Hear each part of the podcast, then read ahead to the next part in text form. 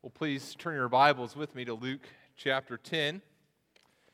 We're continuing working our way through the Gospel of Luke. As you turn there, just want to make a little special announcement here, a little, little aside. This week, I believe tomorrow, May 2nd, 2011, marks the 400th anniversary of the first printing of the King James Version of the Bible. I'm going to be reading uh, from our special reading this morning from the King James Bible.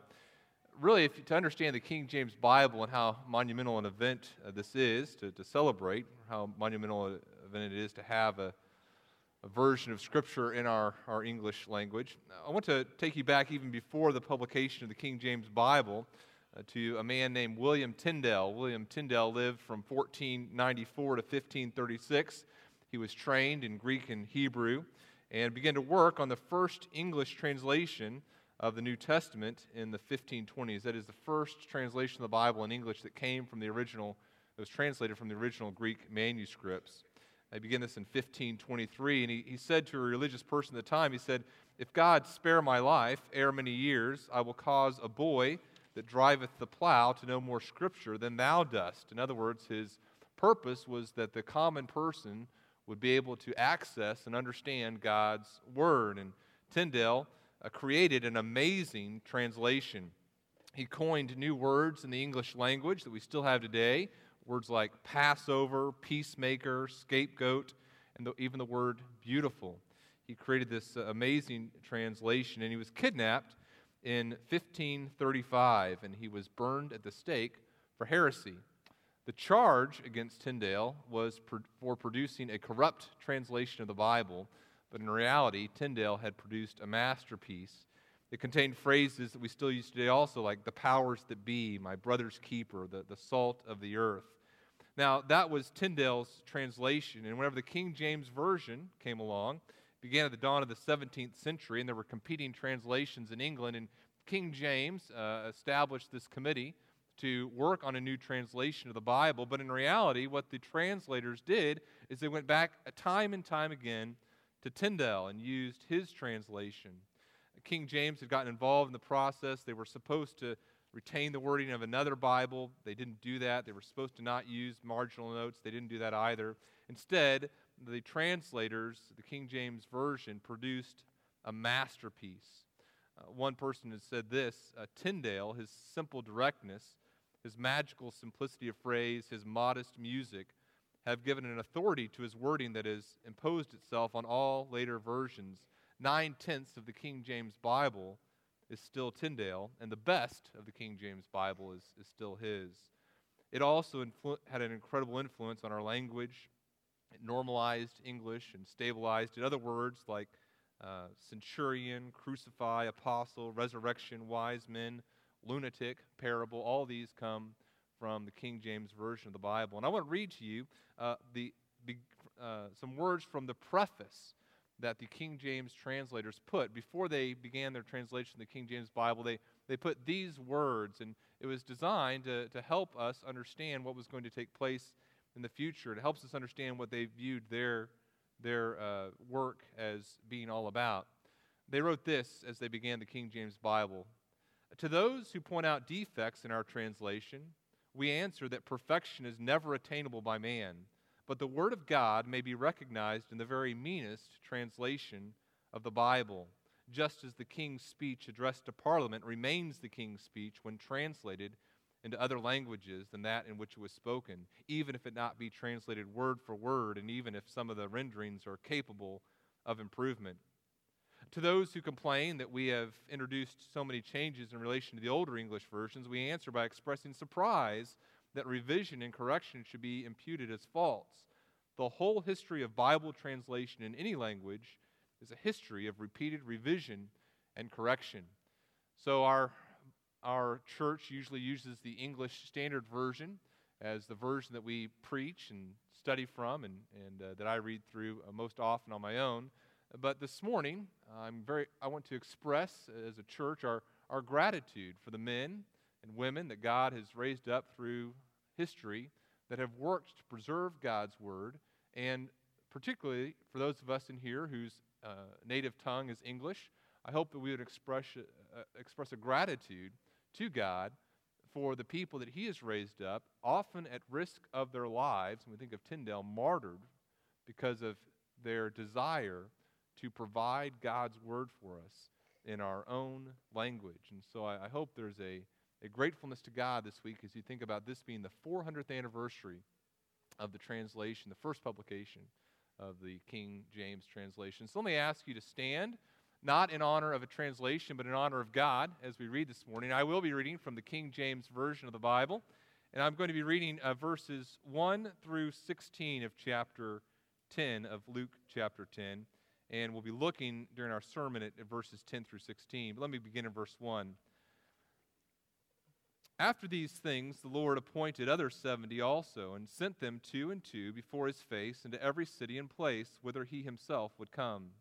Therefore said he unto them, The harvest truly is great, but the laborers are few. Pray ye therefore that the Lord of the har- therefore that the Lord of the harvest that he would send forth laborers into his harvest. Go your ways, behold, I send you forth as lambs among wolves. Carry neither purse, nor scrip, nor shoes, and salute no man by the way. And into whatsoever house ye enter, first say, Peace be to this house. And if the Son of Peace be there, your peace shall rest upon it. If not, it shall turn to you again. And in the same house remain eating and drinking such things as they give, for the laborer is worthy of his hire. Go not from house to house. And into whatsoever city you enter, and they receive you, eat such things as are set before you, and heal the sick that are therein, and say unto them, The kingdom of God is come nigh unto you.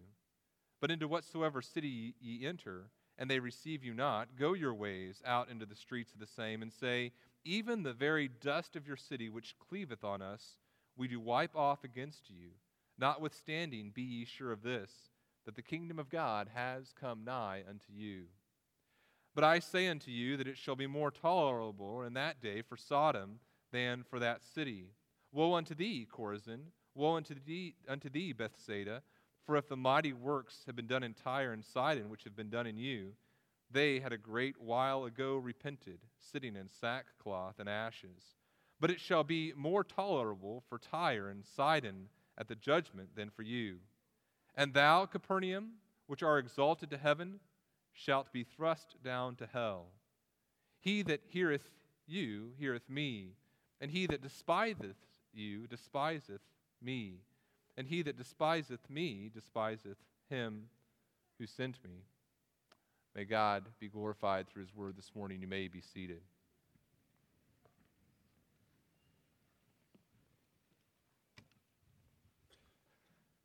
Let's pray. And Father, we are thankful for your word this morning. We're thankful that we have the opportunity to read it. We thank you that we have the opportunity to understand it. Father, we pray that your Holy Spirit would work, in, would work within our hearts, that we would understand it more and more fully. We pray that you would help us to be good stewards of this resource that you've entrusted to us. And we pray that our hearts would be open as we study it this morning. We pray this in the name of your Son, Jesus. Amen. Well, we are here in Luke chapter 10, verses 10 through 16. And, and, two weeks ago, we began studying this passage, and we're talking about the eternal consequences of rejecting the gospel. And as we started talking about the eternal consequences of rejecting the gospel, what we said is, as we're talking about these consequences, what we're saying is that what a person does right now in this life in response to the good news that Jesus Christ has come, paid the penalty for their sin, died in their place, and that a person can receive life through faith in him. What a person does with that message right now in this life has consequences not only for this life, and the consequences for this life are also profound, but what someone decides to do that with that message has consequences also in the life to come. What a person does with the gospel message has eternal consequences. And as we mentioned two weeks ago, this is a very timely passage for our church to be considering. As many of you know, this is a very controversial issue in the evangelical church right now the issue of eternal judgment, the issue of whether or not there is a hell, whether or not there are people who will spend eternity in hell facing conscious eternal torment. That's a big issue in the church right now, and so I believe it's providential that we're looking at these verses this week and several weeks ago. Mike Chambers gave me a Time magazine article uh, last week, and the Time magazine article made a very interesting statement. It said that there is perhaps in the church today a fundamental altering about what it means to be a Christian, a fundamental altering and understanding about what it means to be a Christian. The, the Time magazine's article's point, I think, is a valid one that in evangelical churches today, there's a, a blurring of the lines of, of very stark, uh, very important doctrinal issues, things that used to be very clear, the evangelical church is very muddy on today. And the question that I had as I read this article is, is why is that the case? What allows the church to fundamentally alter doctrines that have been taught so clearly throughout church history and in God's Word, and even in North American churches just several decades ago? What's taken place? And what I believe has taken place is that there has been a fear on the part of many in the church, many leaders in the church, to boldly proclaim the truths of God's Word, the uncomfortable truths of God's Word. And because there's been a lack of willingness to do that, even a fear of doing that, the result has been that some very strange theologies have crept into the church. And because people lack biblical understanding of these important truths and how to rightly understand things like the eternal judgment of God, they will fall prey to false teaching. It reminds me of what happened to my yard. In 2006, we laid down some sod in our front yard. And we were told to water that sod. And so we watered that sod, and there was this, this beautiful grass that grew. In fact, in the summer of 2006, if you had gone down my street, I think you would have agreed that my lawn was one of the greenest lawns on the street. And in 2007, that continued. We watered our, our lawn occasionally at the right times. And in 2007, we had a, a beautiful lawn. Uh, and in 2008, things took a turn for the worse. Uh, we didn't water our lawn quite as often as we should have. Things got very hot at times, and we'd begin to develop some brown spots in our yard. Now, I think it would be very nice if, when you developed a brown spot in your yard, if new grass would grow there. But unfortunately, what grows in dead spots on your lawn? Weeds. And these weeds begin to take over our yard because we hadn't cultivated our lawn properly. And so it is in the church. As churches and church leaders fail to adequately proclaim God's truths and the more difficult parts of God's truths, as they fear to do that or have a reluctance to do so, what creeps in? Not new, nicer grass, not new, better theology, but thorns and thistles and false teaching. So, what I want us to do this morning is to continue what we started two weeks ago. We, we said there's going to be four statements that we consider that help us understand rightly the eternal consequences of rejecting the gospel of Jesus Christ. And we began looking at those four statements two weeks ago. We're going to kind of review those and continue this morning.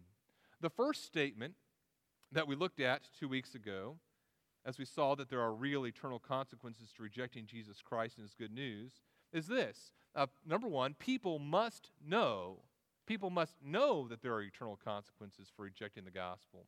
In fact, we read this in verse 10 of Luke 10.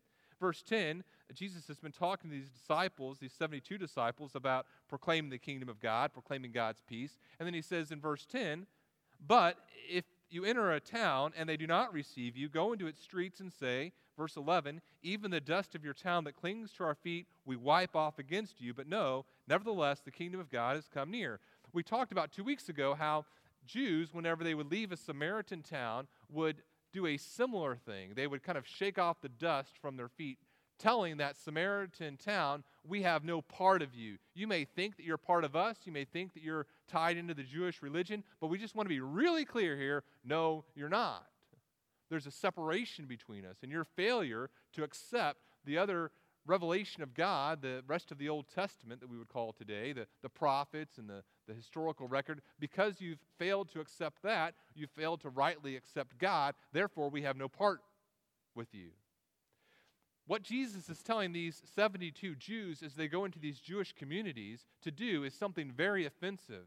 He's telling them to tell these other communities, we have no part with you because you've rejected the message of Jesus Christ. Even though we have many similarities, you've failed to accept the Messiah. Therefore, we are separating ourselves from you. We saw people need to know the eternal consequences of rejecting the gospel. They need to know that this is a big deal. One of the most frustrating things for me is um, whenever I'm upset at someone and they don't know it. A few weeks ago, a few months ago, I, I called someone that, that there had been kind of an issue between us, and I, I, I said, hey, I just want to just want to clear the air and, and, and, and, talk about what's, what, what happened. And they said, I, I don't know what you're talking about. I said, what do you mean you don't know what I'm talking about? Now I'm really angry, right? It's dangerous not to know that things have, there's been a rift in a relationship. And it's really dangerous if there's been a rift in a relationship with God, there's been a separation between you and God, and you're completely unaware of it. We talked two weeks ago about how many people don't even know that there's been something that's entered their relationship with God that separates them from Him. And we talked about our need to make sure that people know that if they've rejected Jesus Christ, the gospel of Jesus Christ, there are eternal consequences to that. That was the first truth we looked at two weeks ago. The second truth is this, and this is where we're going to spend most of our time. We spent most of our time two weeks ago. We'll spend most of our time this morning here as well. A second truth that we need to understand as we think about the eternal consequences is that people who do not receive the gospel will face God's wrath on the day of judgment. Look again at the text, verse 12. Jesus begins to describe the, the consequences of rejecting this gospel. Not only do you need to let people know that there are consequences, you need to let them know what they are. Verse 12, Jesus says, I tell you, it will be more bearable on that day, that is the day of judgment of God, for Sodom than for that town. And he talks about these other. Uh, uh, these other Jewish towns that rejected him. Woe to you, Chorazin! Woe to you, Bethsaida! If the mighty works done in you had been done in Tyre and Sidon, they would have repented, but it will be more bearable for those cities, he says, on the day of judgment than for you. And you, Capernaum, will you be exalted to heaven? No, you shall be brought down to Hades. And so we looked at some statements to help us understand this, this second truth that people who do not receive the gospel will face God's wrath in the day of judgment. If you're taking notes, you can kind of turn over. That back page contains uh, 11 statements that I think really help us to rightly understand what's meant by God's wrath and, and understanding God's judgment.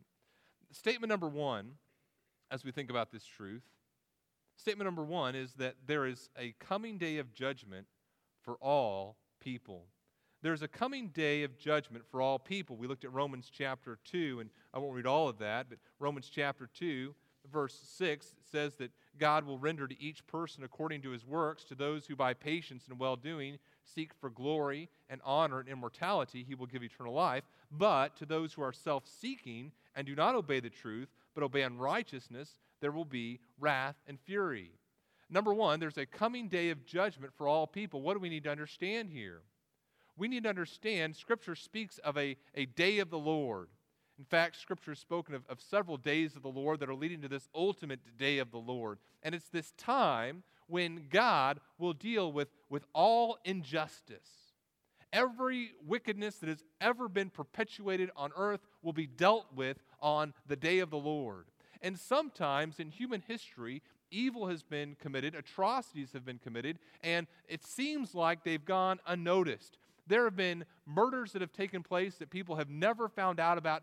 There have been uh, wrongs that have been committed, there have been ethnic sins, there have been all sorts of, of immorality that's taken place. And it seems under the sun today that this, this wickedness persists in our culture, it persists in the world, and nobody is doing anything about it, and nobody is capable of doing anything about it. What do we see in Scripture, though? Scripture assures us hey, there is a coming day of the Lord. And on that coming day of the Lord, every sin, every atrocity, every, every bit of wickedness that has ever existed in the world will be dealt with. And if you think you have a problem with evil and wickedness, your problem with evil and wickedness is nothing compared to the problem that a holy, righteous God has with evil. There's a coming day of judgment for all people. That day, that day is coming. That's the first statement to think about as we think about the judgment of God. Second statement, number two, Christ will judge all people. Number two, Christ will judge all people, and he'll do this under the authority of God the Father. If you ask the average person, tell me something about Jesus, they'll probably communicate the idea that Jesus saves, right? Jesus is uh, loving and Jesus came to, to save the world, and that is an exactly true statement. The question is Jesus came to save from what? There's a uh, great story that R.C. Sproul tells about whenever he was an unbeliever. He was an unbeliever walking across the college campus, and someone came up to him and came up to him and said, "Brother, have you been saved?" And R.C. Sproul responded, "Saved from what?" Jesus saves, yes, but Jesus saves from what? Jesus saves us from the wrath of God that we deserve because of our sin. So, in a very real sense, Jesus saves us from himself. Jesus is coming and Christ is coming again. And whereas his first mission was a mission of rescue, delivering us from the wrath of God, he will also come, he will also come to judge. We see this in John chapter 5, verse 26. It says, The Father has life in himself and has granted the Son also to have life in himself. And he is, verse 27, and he has given him authority to execute judgment. That's John 5, 26 and 27. Acts 10, 42 says that God commanded us to preach to the people and to testify that he, or G- Jesus commanded us to preach to the people and to testify that he is the one appointed by God to be judge of the living and the dead. So there's a coming day of judgment, number one. Number two, Christ is going to be the one who judges all people. Third, third, Christ will judge unbelievers on the basis of their deeds. Revelation 20, you might want to turn there, the last book of the Bible, uh, the third chapter from the end. Revelation chapter 20. Revelation chapter 20, we'll, we'll look there again, but Revelation 20 is talking about the end, the day of the judgment of God, and all people appearing before the great white throne of, of God, all unbelievers. And verse verse 12, uh, John sees the dead, great and small, standing before the throne, and, and books were opened. And another book was opened, and the book, it was the book of life, and the dead were judged by these other books, what was written in the books, according to what they had done. Verse 15, and if anyone's name was not found written in the book of life, he was thrown into the lake of fire. There's going to be a coming day when all people are judged by their conduct all unbelievers are judged by their conduct. And if their name isn't found in the book of life, they are thrown into the lake of fire. Now, you may say, well, there's going to be some things in those books that I'm not too happy about, but I like my chances, right? I've been bad, but not terrible. That would be great if the judgment was going to be based on how well the people sitting on the row with you have done in life. In other words, if you're, you know, you're sitting next to kind of a guy that, you know, man, it's got some issues. I know who's thinking it right now. Uh, you think, well, I'm going to do okay. I'm going to do okay. Not great, not, not as good as this person to my left, the person on my right, I got him covered. The problem is there's a different criteria by which you're being judged. Not how well the people around you have done, but you're being judged compared, you ready? To the holiness of God. This past week, our little girl our oldest daughter turned 10 years old. 10 years, I've been a parent for a decade. I know a lot of you are ahead of me, but that just seems like a long time for me. She received as a birthday gift a little thing of, of clay, and she's began doing these different clay animals and things like that. As I saw her working with the clay, I was reminded of my own childhood. When I was about her age, I received this assignment from the teacher. It was to make a barnyard animal. And so I said, Well, I'll use this clay in the classroom or whatever, and I'll take it home and I'll make a barnyard animal. And the teacher said, Sounds great. It's due tomorrow. Okay. I went home and it, it didn't go very well. I, I found out I am not very gifted working with clay. In fact, uh, it was so terrible. Like an hour into it, I had the only barnyard animal that I had created was a snake, right? You know, you just of roll it out. I've got a snake. And my mom said, That's not going to cut it. My parents, this, this is true. My parents had to call the teacher that night and say, Look, our kid, not that great. Uh, can he have a couple extra days and, and do something else and maybe like copy a picture from a book? Sure. Now, that's my ability with clay. Hannah has done some really cool things, and, and uh, you know, I'm a proud dad, and so I, I think she's a genius. And she's done some, just some neat creations. And if, if she was going to be judged on how great she is compared to her dad, she would be like Michelangelo, right? Now, imagine I called the Chicago Museum, and I said, Hi, uh, yes, my name is Daniel Bennett. I'd like to have an exhibit for my daughter. She makes koala bears with clay. I think you'll like it. How well would that go over? Not very well. Why? Because there's an entirely different standard to get into a museum than there is to, than to be better at your dad working with clay. It's, it's a whole different standard, a whole different level of ability. And so it is with God. We're unbelievers are going to be judged on the basis of their deeds. And it's not, well, you did a lot better than that guy next to you. It's how well did you conduct yourself on earth compared to the perfect holiness and righteousness of God. How well do you think that's going to go? Not well. That's the standard of righteousness. Number four, number four, we, we saw last week that believers will actually assist God in that judgment. 1 Corinthians 6 2, Paul says, Do you not know that saints will judge the world? If the world is to be judged by you, are you incompetent to try uh, trivial cases? In other words, believers are going to participate in that judgment.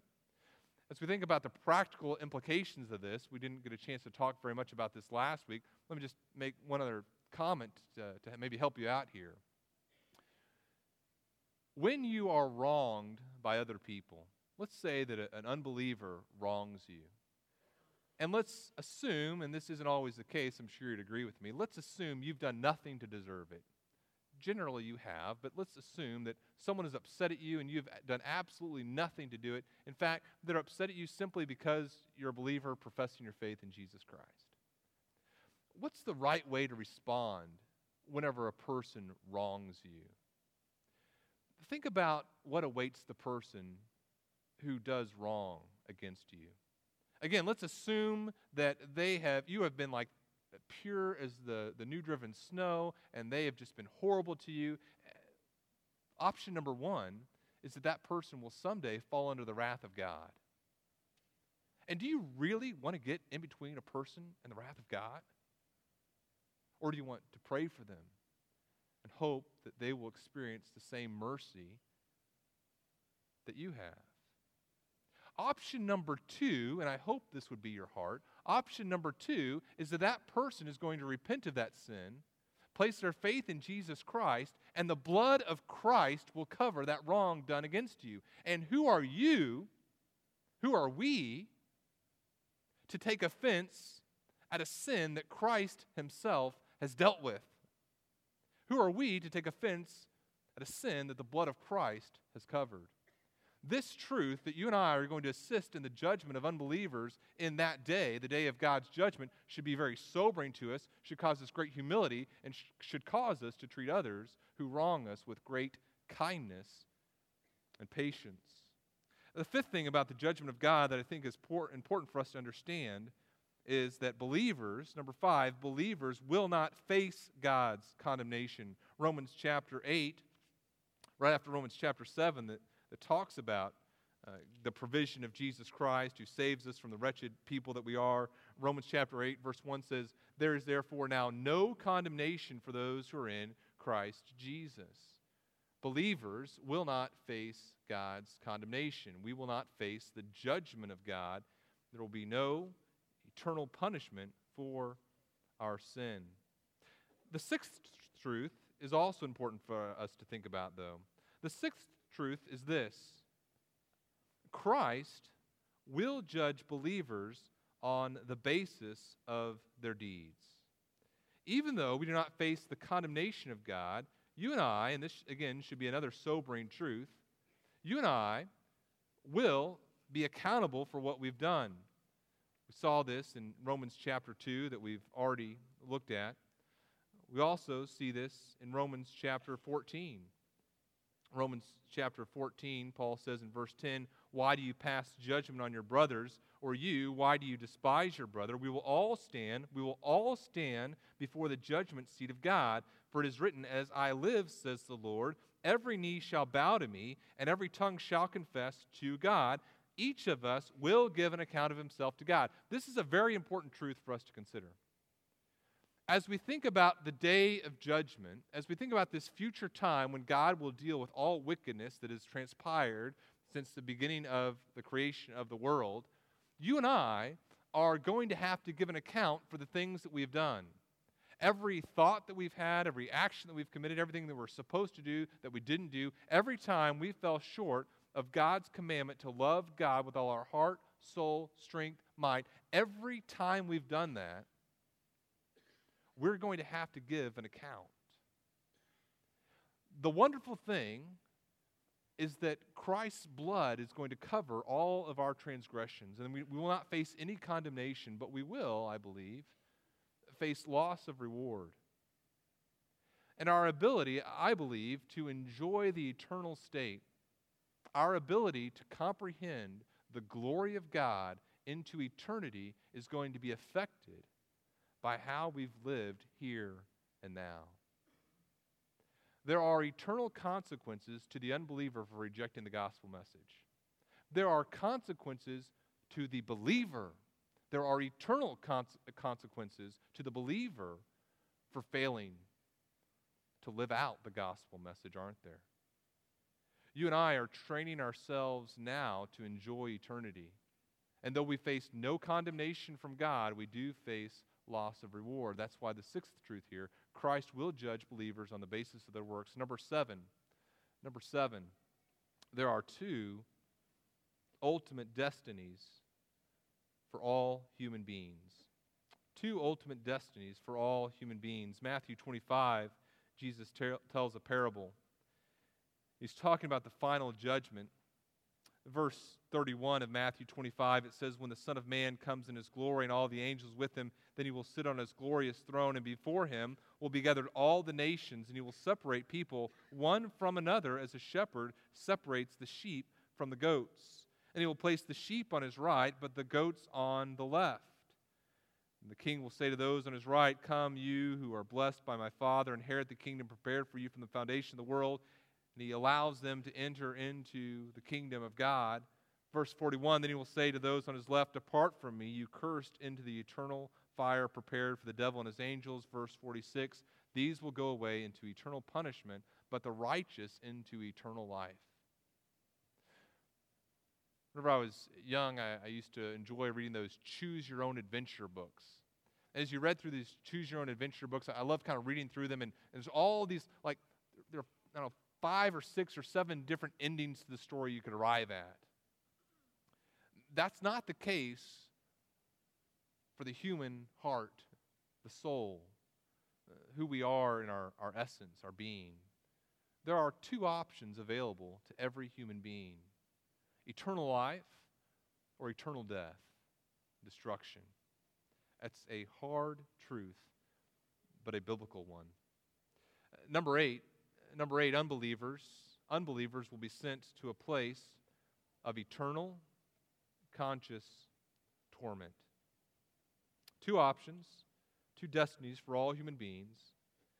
And this is a very unpleasant thing for me to even have to say out loud, and yet it's God's word, and so it's also a precious truth. Unbelievers will be sent to a place of eternal conscious torment. You say, Daniel, it, will be torment? Yes. And then it'll be eternal, like forever? Yes. And, and they'll be aware of it, it'll be, it'll be conscious, and, and, and yes. How do we know that? How do we know that? Well, because Scripture tells us. We just looked at Matthew 25, and Matthew 25 tells us that just as the life for the righteous is eternal, so is the destruction for the unrighteous. These, these, he says in verse 46, go away into eternal punishment. That's Matthew 25, 46. We've also, we also see it in Hebrews chapter 6. Hebrews chapter 6, verse 2. The writer of Hebrews is talking about these different teachings, and he talks about the teaching of the resurrection uh, of the dead and eternal judgment. That is, this, this uh, judgment continues forever. This eternal conscious torment is also described in the book of Revelation as we, we th- look at the end of all things. Revelation chapter 14 John is, is writing, and he says in verse 9, Another angel, a third, followed them, saying with a loud voice, If anyone worships the beast and its image and receives a mark on his forehead or on his hand, he also will drink the wine of God's wrath, poured full strength into the cup of his anger. And listen to this, and he will be tormented with fire and sulfur in the presence of the holy angels and in the presence of the Lamb. And the smoke of their torment goes up forever and ever. And you say, well, forever and ever? He goes on, yes, and they have no rest, day or night, these worshippers of the beast and its image, and whoever receives the mark of his name. What is he saying here? Look, a person at some point makes the decision not to worship Jesus Christ, not to respond to the gospel message. This person instead, in the book of Revelation, worships the beast. And in Revelation, we see that the torment, the punishment, is an eternal punishment. There's no rest day or night. It's eternal, it's torment, and they're conscious as they experience it. Revelation 21 tells us this torment is not only for those in the tribulation period who worship the beast, it's for all whose names are not found in the book of life. We looked at Revelation chapter 20 how all are judged according to what they've done. And verse 14 of Revelation 20 says, Then death and Hades were thrown into the lake of fire. This is the second death, the lake of fire. And if anyone's name was not written in the book of life, he was thrown into the lake of fire. You say, well, maybe there's, maybe there's a second chance. No, Revelation 21 talks about the creation, the new heaven, and the new earth. Verse 8 of Revelation 21 says, But as for the cowardly, the faithless, the detestable, as for murderers, the sexually immoral, sorcerers, idolaters, and all liars, their portion will be in, in the lake that burns with, with fire and sulfur, which is the second death. I don't know how you get around the biblical teaching that unbelievers will be sent to a place of eternal conscious torment. Scripture's teaching is extremely, frighteningly clear on this point. It's also a point, that I, I don't know how your soul responds to this, but I know how my soul responds to this truth. It's, it's troubled by it. Paul wrestles with it. In, Ro- in Romans chapter 9, right, he says, I, I have unceasing anguish in my heart as he considers the, the destiny of people that he loved, his kinsmen according to the flesh.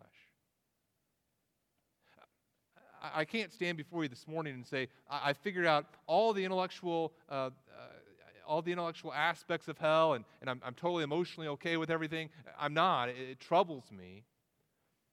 But I know that the ultimate source of my troubled heart with this doctrine lies not with God, but with me. Let me read you something that Jonathan Edwards wrote the great Puritan. And this is uh, John Piper quoted Jonathan Edwards. And here's what Jonathan Edwards says as, as, he, as he talked about hell.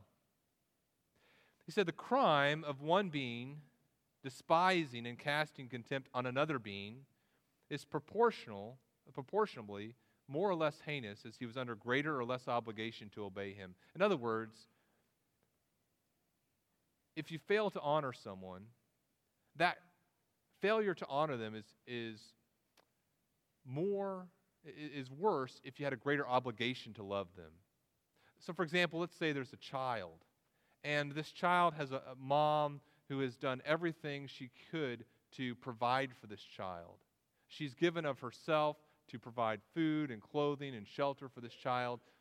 That child has an extremely high obligation to love his mother, doesn't he?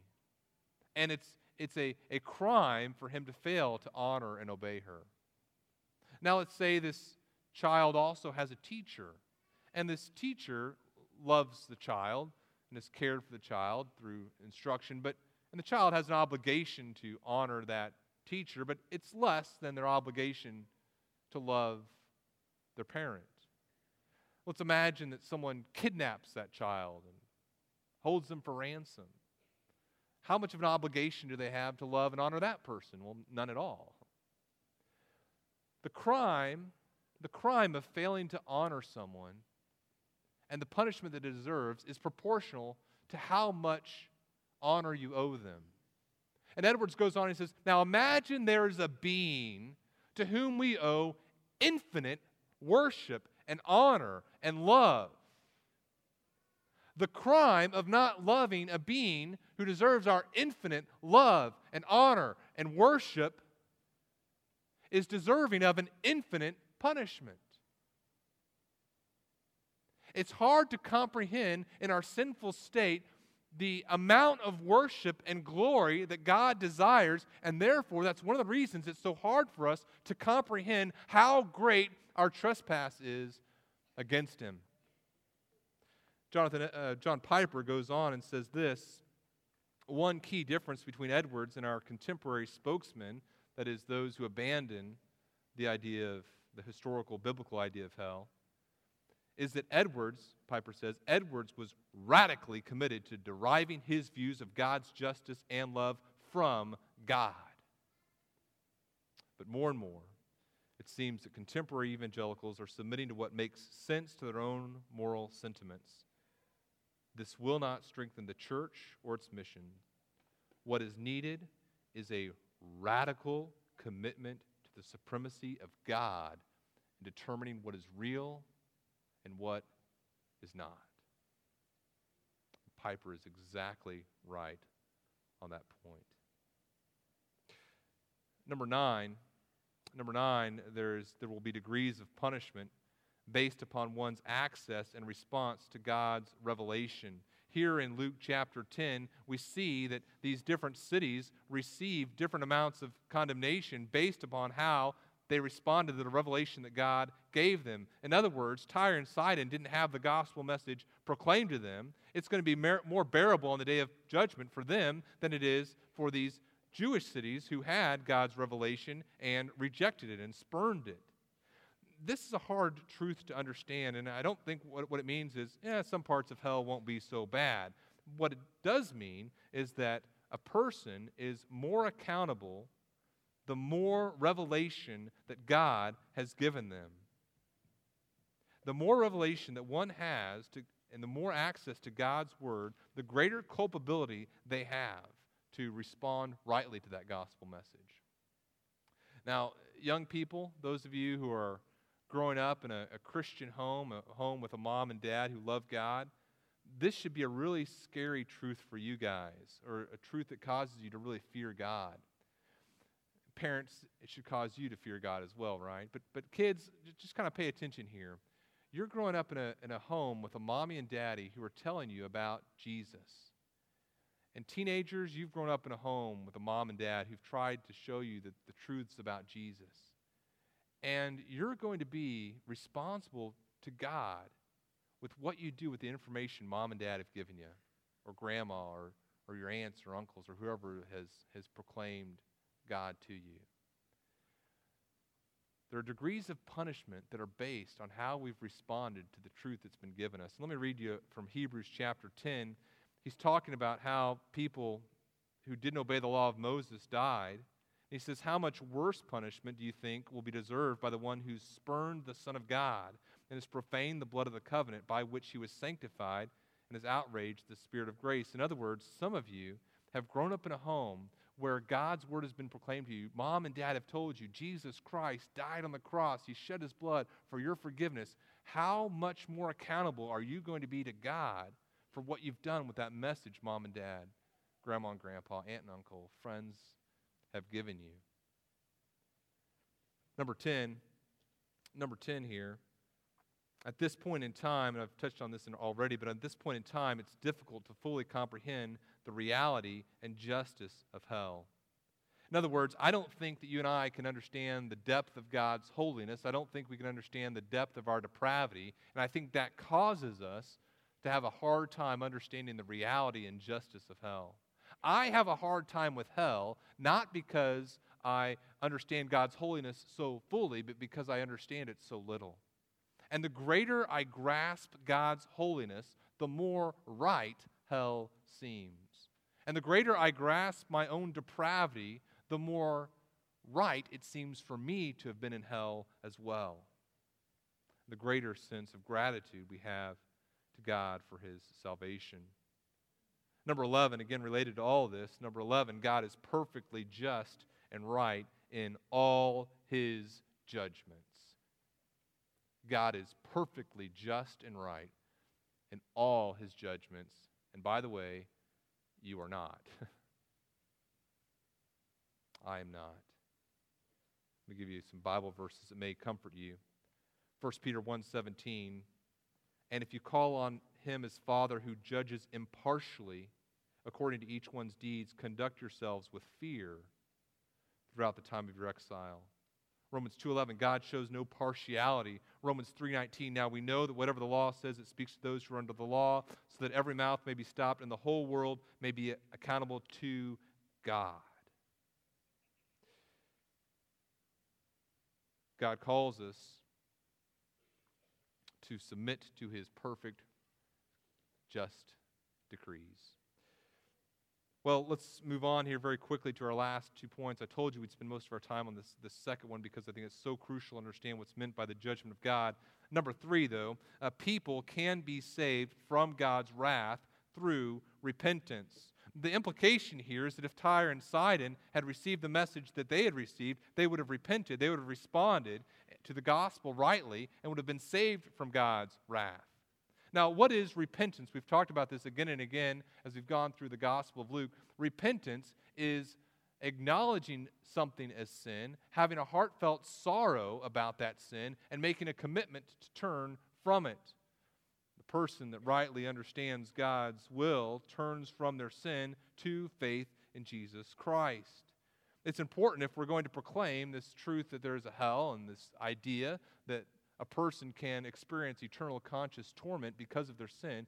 If that's what you believe, you are under an incredible moral obligation, a divine obligation to proclaim how a person can be rescued from that wrath if you believe that Scripture is true, and if you believe that some people face the possibility of an eternity without God, can you imagine the, uh, the responsibility that you have to proclaim how they can be rescued from it? A person can be rescued from God's wrath through repentance, turning from sin, turning to faith in Jesus Christ. Those aren't two separate acts, they aren't works. The repentance is letting go of sin and turning to faith in Jesus Christ, saying, This path that I've been following leads to death. I'm making a commitment to turn from it and turn to life in God through faith in Jesus Christ. Last truth, number four.